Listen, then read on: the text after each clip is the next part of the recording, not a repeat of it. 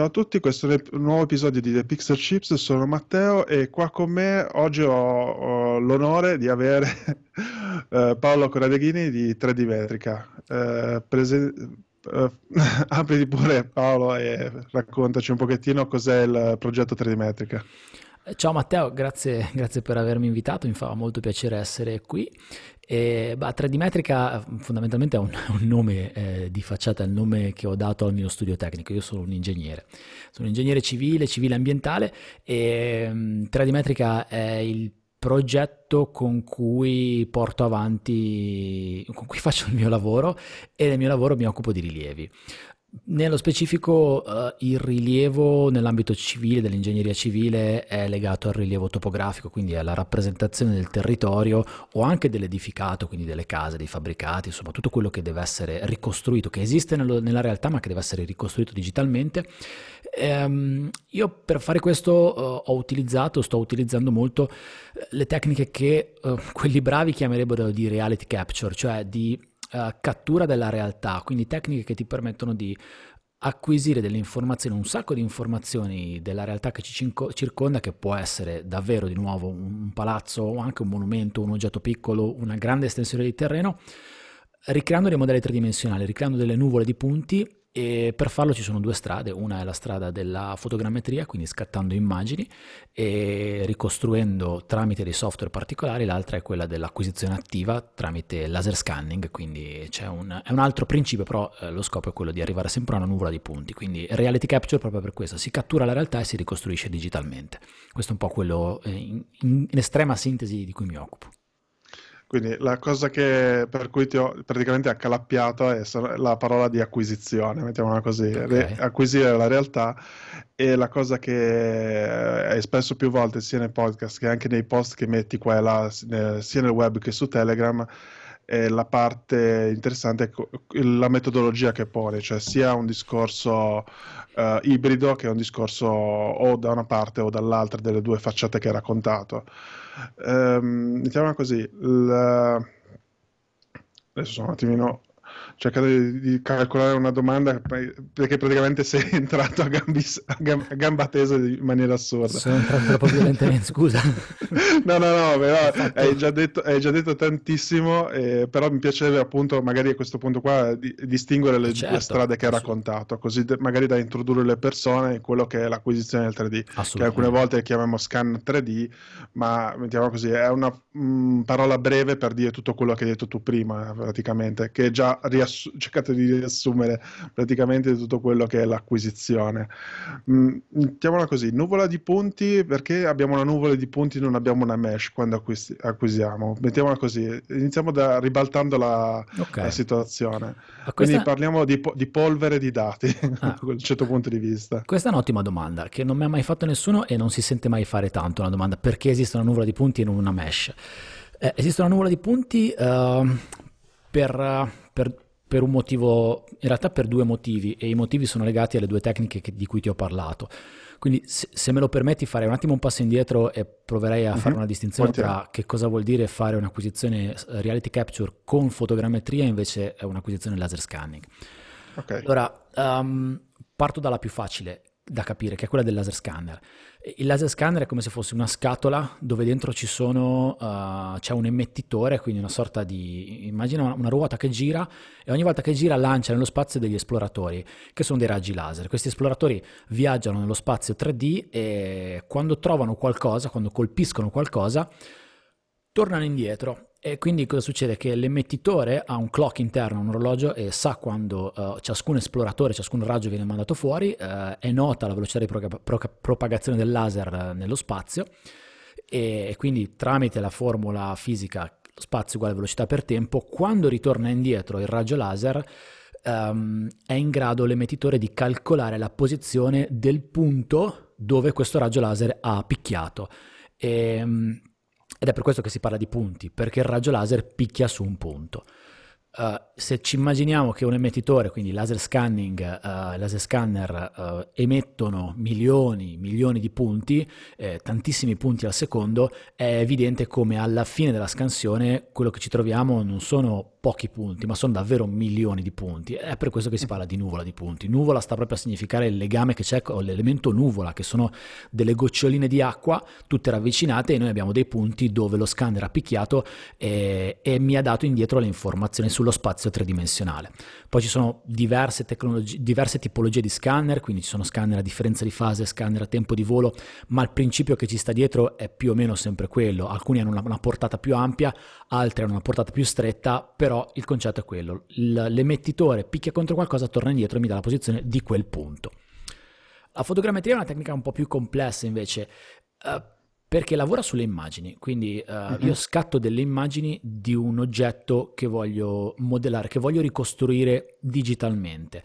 Uh, quindi per farla facile proviamo a, a, metterci nel caso di, potrebbe essere, che ne so, una, una, un palazzo, una, una casa du, di due piani a pianta quadrata, un cubo, una, casa sì. a pianta cubica. Io per ricostruirla uh, tramite le tecniche fotogrammetriche devo scattare una serie di fotografie di, di questa casa da diversi punti di vista, da diverse angolazioni e devo stare attento che tutte queste fotografie si sovrappongano una con l'altra ehm, a mano a mano che vado avanti con l'acquisizione. Lo posso fare con una macchina fotografica che magari posso montare su un'asta e quindi magari riesco a salire un po', eh, oppure posso utilizzare i droni che portano in giro macchine fotografiche e scattano fotografie ruotando intorno a questa casa. Poi è chiaro che la casistica si può applicare a tantissime altre situazioni. Um, una volta che ho queste fotografie, devo, il dato tridimensionale non esiste ancora, quando io rientro in ufficio dopo un'acquisizione fotogrammetrica ho soltanto delle immagini.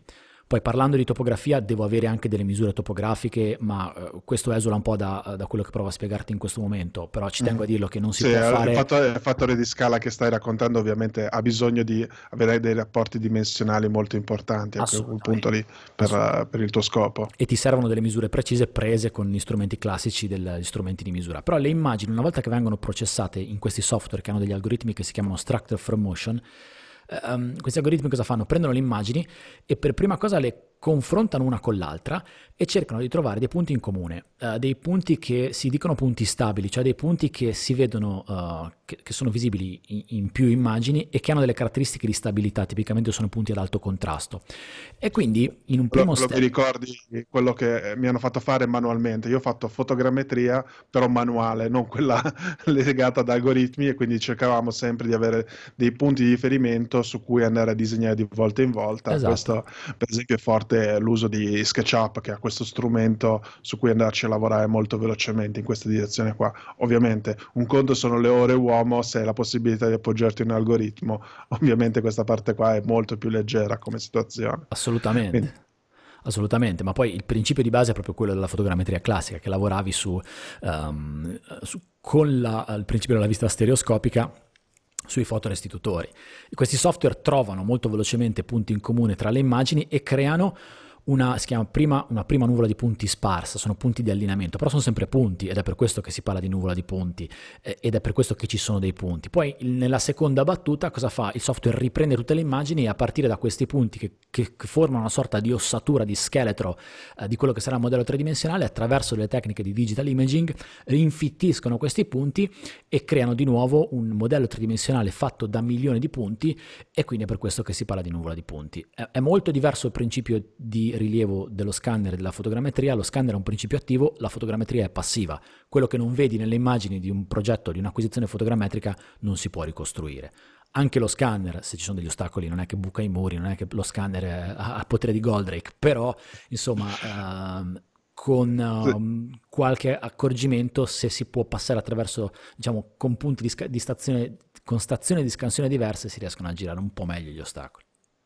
Sì, questo più che altro è legato al fatto che stiamo sempre parlando di oggetti, mo- cioè oggetti, luoghi molto ampi su cui vai a lavorare, che è la, la parte del, de, del, lavoro che hai raccontato finora. Cioè, questo anche per rapportare anche un pochettino rispetto al fattore di scala che eh, porto io, che parlo di solito di giocattoli, quindi oggetti molto piccoli, per cui girarci intorno è un attimo, rifare un giro sullo scan 3D di un oggetto del genere è un attimo, perché basta averlo davanti, ci, ci si muove intorno, rifare la, l'acquisizione acquisizione di un palazzo magari è, è un pochettino più complicato e ritornarci più volte è anche una questione di onere fisico. Certo, così, no, no, Solo... certo, assolutamente. Mi è capitato di fare un rilievo fotogrammetrico eh, in provincia di Cuneo di una montagna, praticamente una montagna intera che era interessata da, da, da, da problemi di valanga e lì eh, è stato abbastanza complesso, quindi erano stati due giorni di campo. Ecco, rifare una cosa del genere sarebbe stato ecco, la commessa in perdita, giusto per essere chiari. sì, immagino come... però sicuramente ti sei goduto dell'aria fresca sì, intanto per... sei andato lassù perché sto fuori sì, tantissimo sì. Allora, la cosa che ho cercato di fare con questa domanda è anche per eh, chiarire un attimo la situazione, perché uno dice, ah vabbè, c'hai lo scan 3D o comunque ti appoggi su una persona eh, che ha questo genere di competenza, eh, alla fin dei conti eh, si ottengono sempre degli oggetti. No, quello che è ridimostrato dal, dal tuo racconto è che questi, gli oggetti che si devono ottenere alla fine per poter essere utilizzati per, o per topografia o per essere utilizzati per modellazione 3D o reverse engineering non sono mai oggetti finiti, cioè c'è del lavoro ulteriore che va fatto dopo. Cioè, non è la bacchetta magica. Diciamo che rispetto a una volta, e una volta vuol dire vent'anni fa circa, cioè il salto è quello come, come cosa. Diciamo che adesso è una, è una, bacchettina magica di tutte quelle che ci si poteva immaginare come situazione. Già, già ci si avvicina a capire qual è lo spazio, che è già una cosa grossa. Cioè, mi pare che alla fine dei conti quello che riesci a acquisire con il 3D, sia che ci sei in presenza, sia che lo fai postumo, come dicevi prima nel discorso della fotogrammetria, alla fine eh, hai un'idea migliore di quello che è lo spazio, che credo che è quello che ti vengono a chiedere come situazione, cioè una persona che dice ho bisogno di quest'area eh, da rilevare e anche per capire cosa sta succedendo semplicemente differ- differente da quello che è il presenziare una volta e poi scappare via, cioè ritornarci più volte soprattutto in momenti come questo, che è difficile ritornarci, in, uh, soprattutto in luoghi affollati come situazione. Assolutamente. Ti faccio un esempio perché ho parlato di recente con un mio carissimo amico che si occupa di geologia. E lui ha lavorato nell'isola Svalbard, quindi circolo polare artico, e lui mi diceva, guarda, per noi funzionava così. D'estate stavamo sempre fuori in campo e facevamo acquisizione di dati eh, e facciamo campagne fotogrammetriche per acquisire i dati che poi d'inverno, essendoci buio perenne, stavamo in laboratorio e processavamo questi dati e quindi avevamo la possibilità di accedere a queste informazioni anche non potendoci andare fisicamente in campo.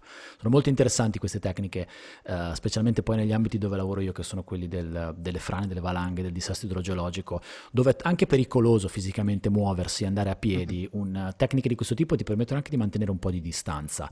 E se utilizzi un drone, ad esempio, è lui che va sopra a fare le fotografie, quindi anche da un punto di vista della sicurezza eh, non è niente male se ci pensiamo, è anche più veloce. Sì, è anche più veloce di andare a prendere, noleggiare un elicottero o qualcosa per fare lo stesso lavoro. Cioè, Assolutamente. Eh, ci si è alleggerito anche un pochettino il carico, eh, cioè la, pre- la, pressione di prendere e andare in volo fisicamente da qualche parte. sì, fine. sì. Sì, sì, sì, anche perché poi l'elicottero sono più o meno costi abbastanza elevati, eh, adesso il mercato specialmente di droni um, ha dei costi di accesso che sono decisamente inferiori rispetto anche a quelli dei droni stessi di dieci anni fa, eh, sono tecnologie che ormai si stanno diffondendo parecchio. Quello del laser scanning ancora no, perché comunque è una tecnologia diversa, eh, la barriera diciamo d'ingresso è un pochino più alta, però è indubbio che siano molti vantaggi eh, di queste tecniche. Ok, sì. Allora, ti, ti, faccio una domanda del tipo, più o meno te, una volta in un paio di battute te l'avevo raccontata l'esperienza che sta arrivando con strumenti, diciamo, portabili. Sì.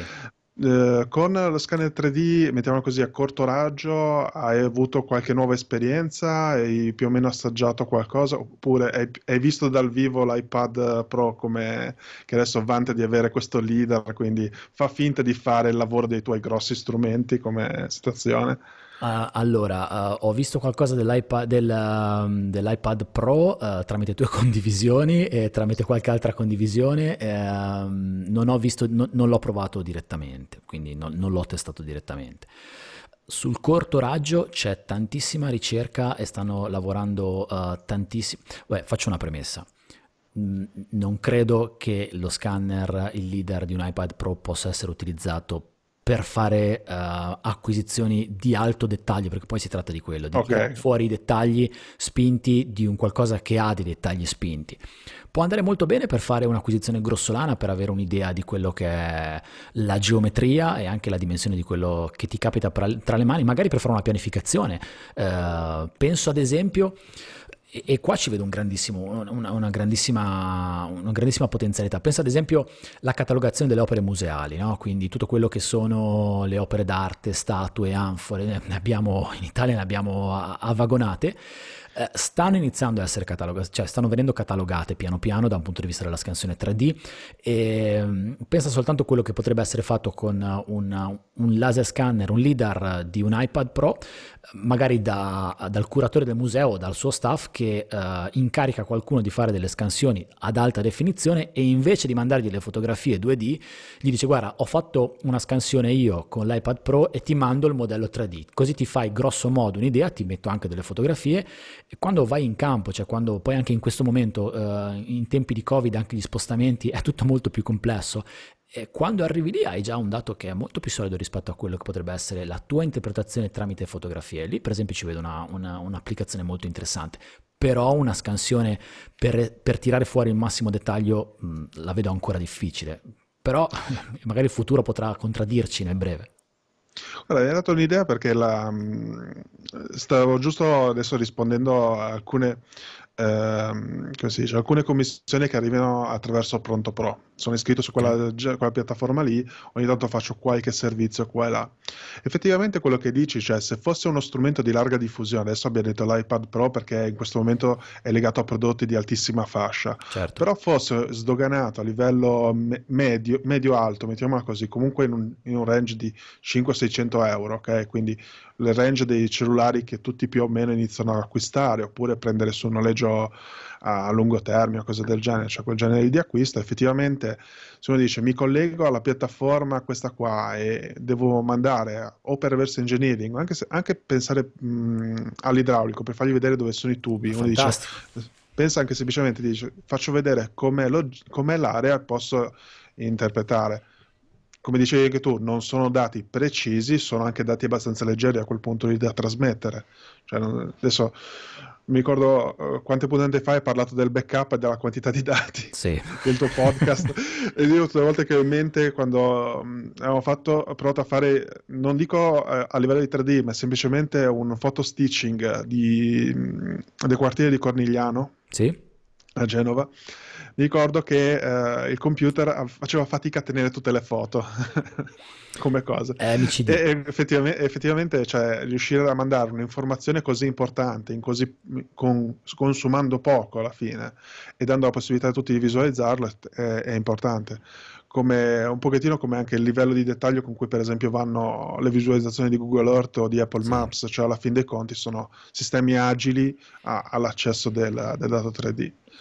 E pensare lì, zona tua dove sei, c'è la, Uh, il discorso di catalogare mi viene in mente la, l'area di Luni, cioè alla ah, fin dei conti lì un, un, curatore cioè, per riuscire a ricatalogare la zona oppure la, la via del Varignano zona Le Grazie, cioè alla fin dei conti ambienti così piccoli, studiarsi bene quali sono strumenti accessibili e a quel punto lì dare il là per dire ok, in questo momento l'abbiamo fatta facile, abbiamo fatto una ricostruzione veloce, a quel punto passare a uno step successivo e quindi motivare dei nuovi progetti in quella direzione. Cioè adesso presa così su... No, assolutamente. Credo che gli strumenti che abbiamo a disposizione siano veramente una forbice che sta sempre, si sta sempre di più aprendo alla forbice degli strumenti a cui possiamo accedere. E ora, fare tutto quanto con uno strumento credo che sia anche uh, un approccio secondo me sbagliato. Um, a volte ci sono degli, degli, strumenti che hanno dei limiti intrinseci, eh, intrinse, ora, intrinseci, intrinseci, io non ho mai capito come si dice, per cui hanno dei limiti interni. Um, e spingerli è, è giusto anche per capire dove possono arrivare, però ostinarsi a usare sempre solo quelli forse no. Però io credo che ognuno degli strumenti che abbiamo a disposizione o che sono disponibili sul mercato abbiano davvero delle potenzialità scalate nel loro, nel loro, ambito, nel loro campo.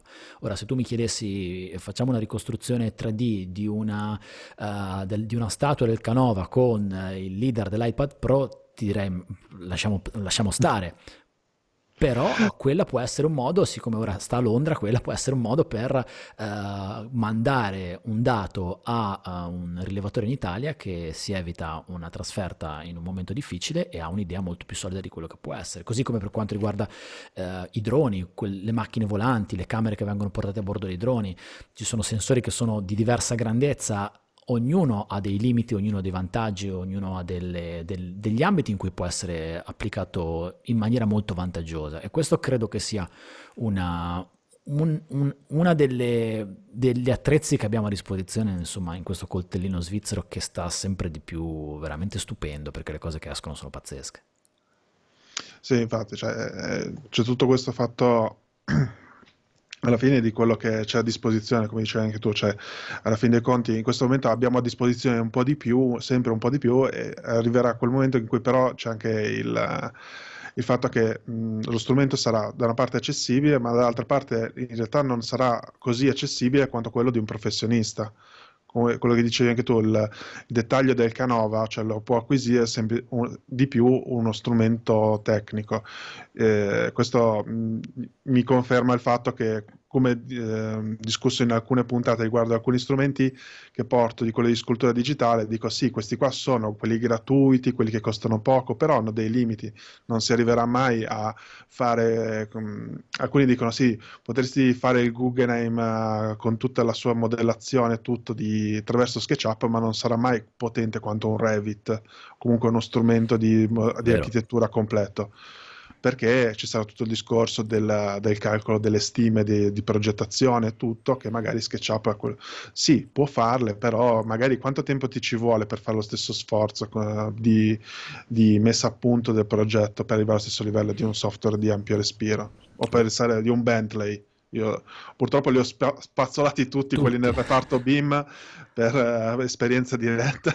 E quando si arriva a Bentley oppure quelle zone di BMX uh, a quel punto lì in realtà stai gestendo il progetto da una distanza così ampia che praticamente ti senti come il genio della lampada che tiene l'universo sulle punte delle dita. Cioè, cioè, mh, mm, bisogna ogni tanto rico- ricostruire alle persone qual è il punto da cui si accede alla cosa. Vero. sicuramente aiutano come dicevi anche tu Verissimo. Eh. Ok. Mm, adesso ti ribalto un pochettino la, la questione. Adesso ci siamo dati a quello che è la parte tecnica. Ti faccio una domanda invece un pochettino più... vedere se è una cosa che hai esplorato nella tua vita. Hai mai collezionato qualcosa che non fossero i libri di studio? Facciamo così.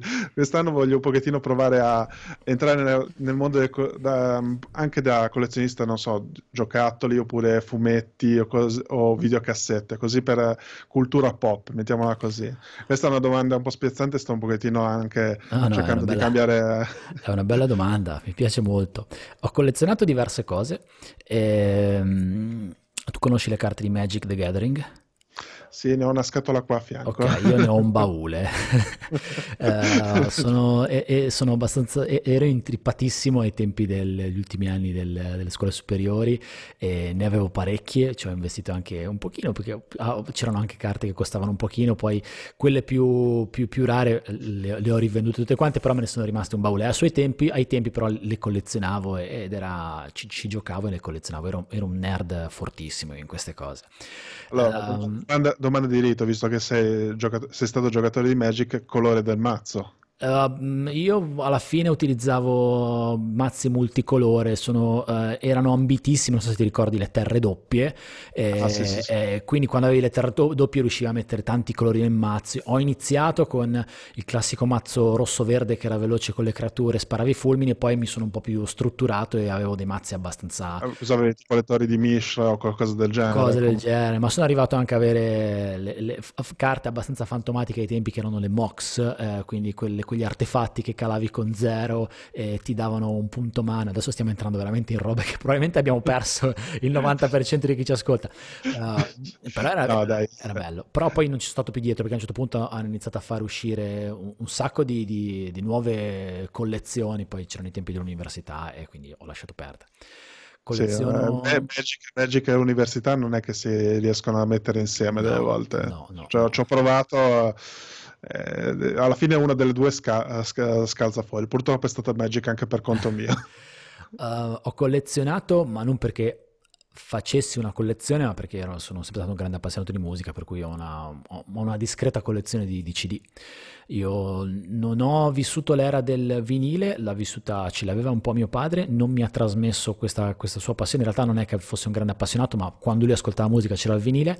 Um, sono stato un fruitore della musica digitale su CD e ne ho usata, ne ho, ne ho presi tanti, ne ho comprati tanti, ce l'ho ancora, e mi piace ancora ascoltarli. Um, credo che non, so quanto resisterà ancora quel mercato, so che il mercato del vinile sta tornando abbastanza in auge, eh, il mercato del CD da un punto di vista della qualità audio credo che abbia ancora tantissimo da dire rispetto a vari formati MP3 compressi che si vedono in giro.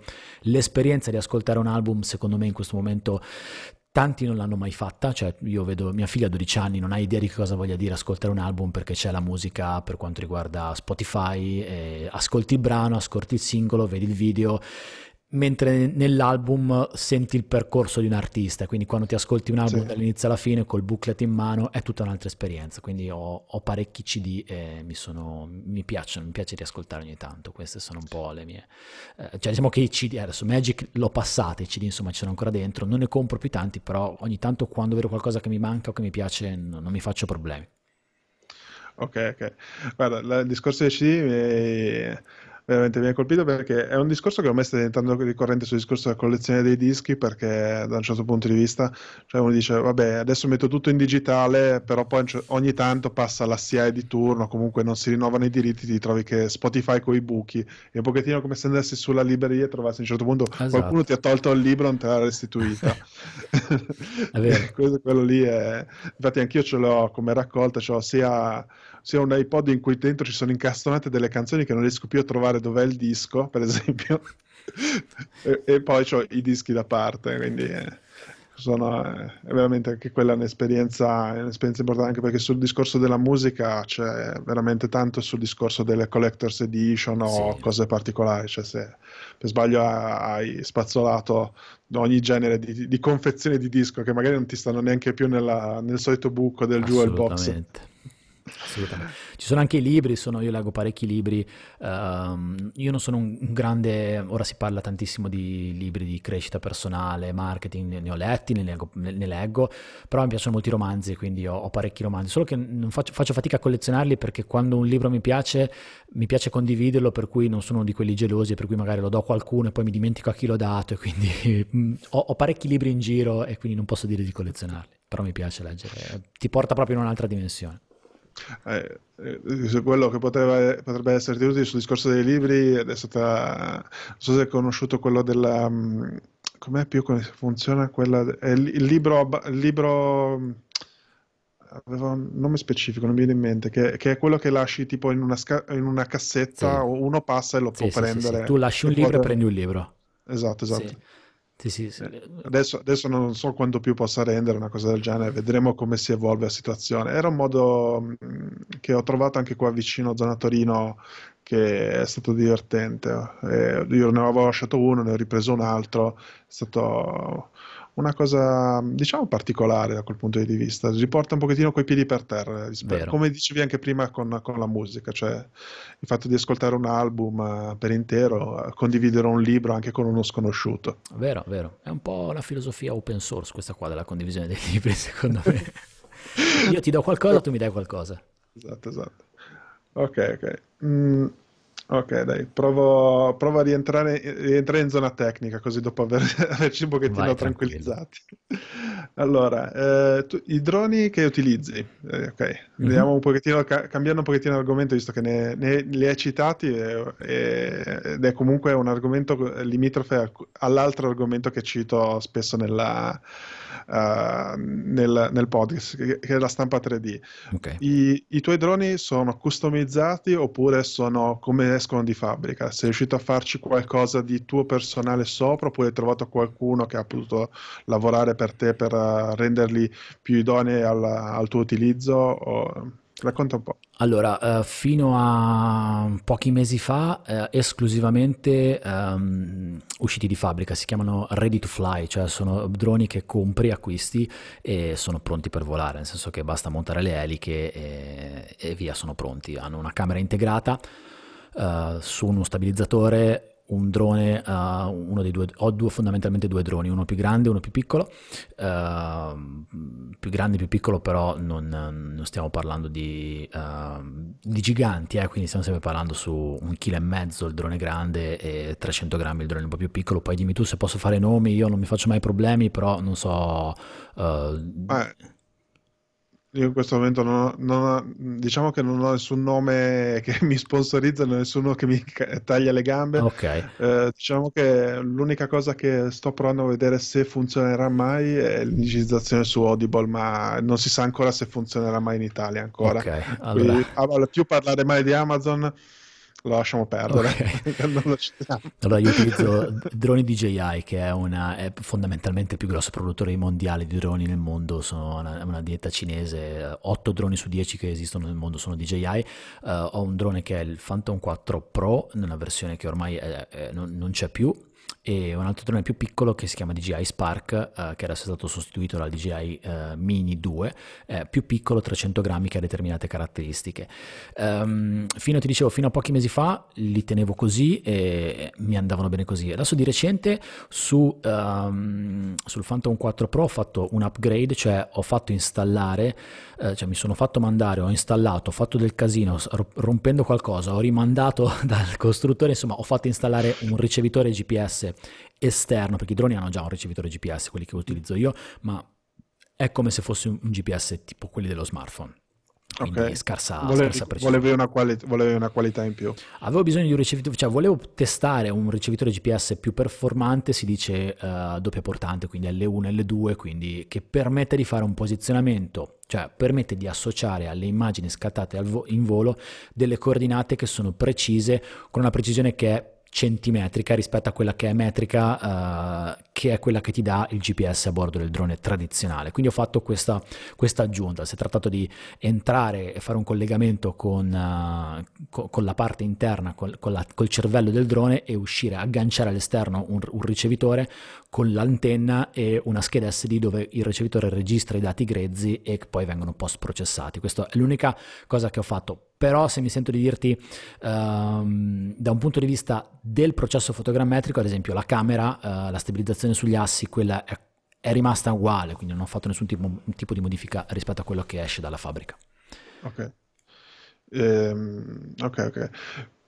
I DJI hanno la, la, una porta di espansione, quindi da quello che dicevi, oppure è una cosa che hai dovuto fare tu a parte?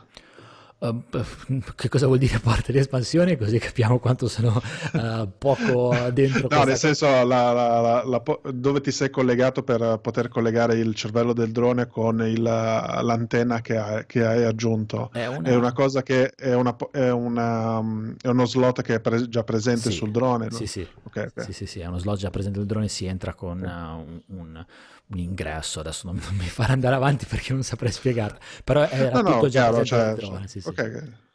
No, ero rimasto un pochettino indietro su quell'argomento lì, pensavo d- tipo di invalidare la garanzia, tipo togliendo due scocche e andando sì, a saldare i fili direttamente dentro. Di fatto invalidi la garanzia, Ah, okay. invalidi la garanzia okay. perché, perché, ho dovuto fare anche una specie di, di, di, foro per far passare il collegamento esterno con lo slot dove c'è la scheda SD per la registrazione dei dati. Però in realtà il mio drone la garanzia aveva già finito da, da parecchio perché insomma l'ho, l'ho, avvolato parecchio e quindi non, non, mi sono fatto dei grossi problemi. Non ho aumentato Beh, sì. il peso Quanto... più di tanto.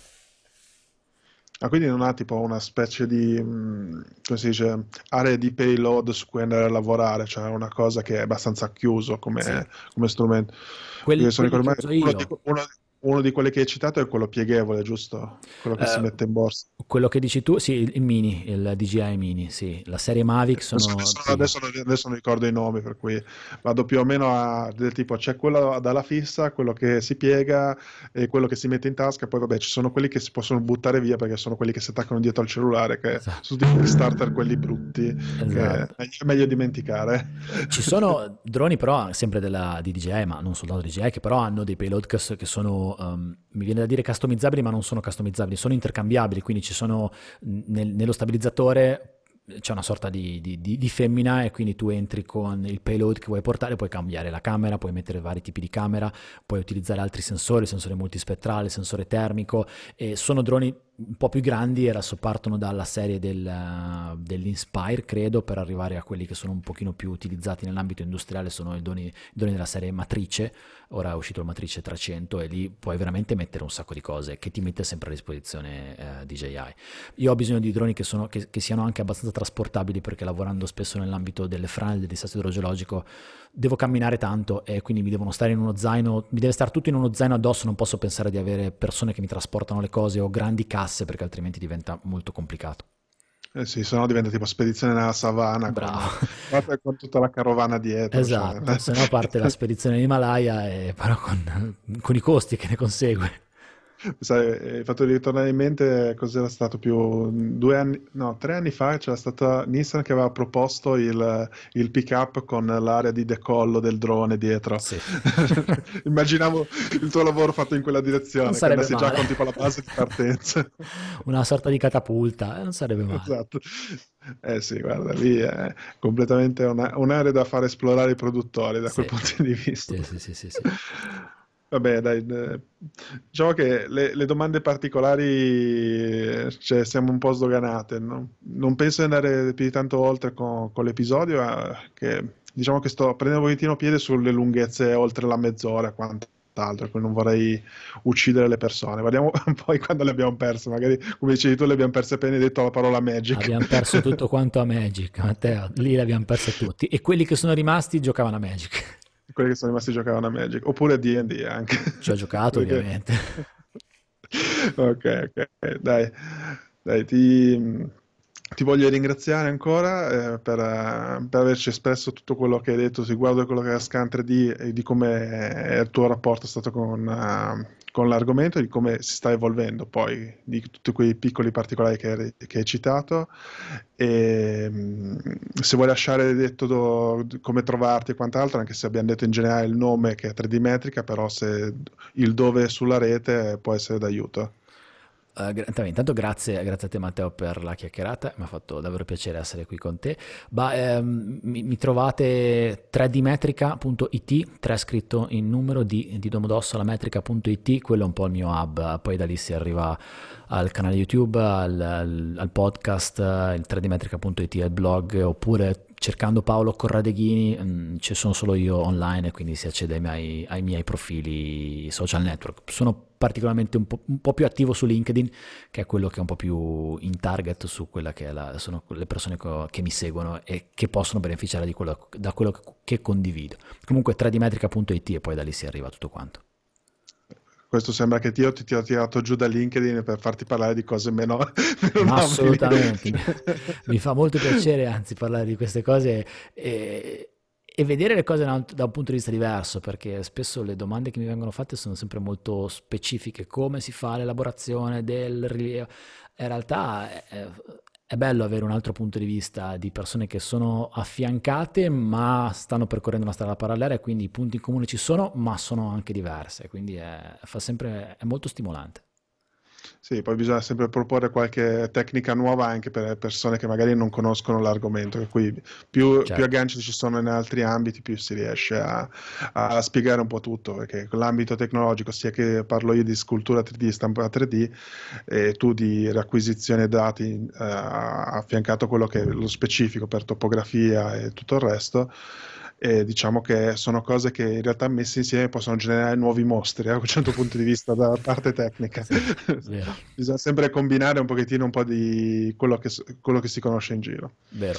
Quindi, detto questo, ti saluto e ehm, cerco di chiudere così l'episodio anche se non ho mai trovato una chiusa che di solito registra spezzoni quindi sarà un pochettino così in, in soluzione unica. Grazie ancora per, eh, per, averci ascoltato e in link in descrizione metto tutti i riferimenti di Paolo per cui eh, tutto quello che è necessario trovi sotto comunque da quello che hai ascoltato se hai preso appunti hai preso appunti eh, caro ascoltatore possiamo eh, chiudere qua la puntata. Ci ho detto alla prossima. Paolo? Ciao ciao Matteo grazie a tutti grazie della, dell'invito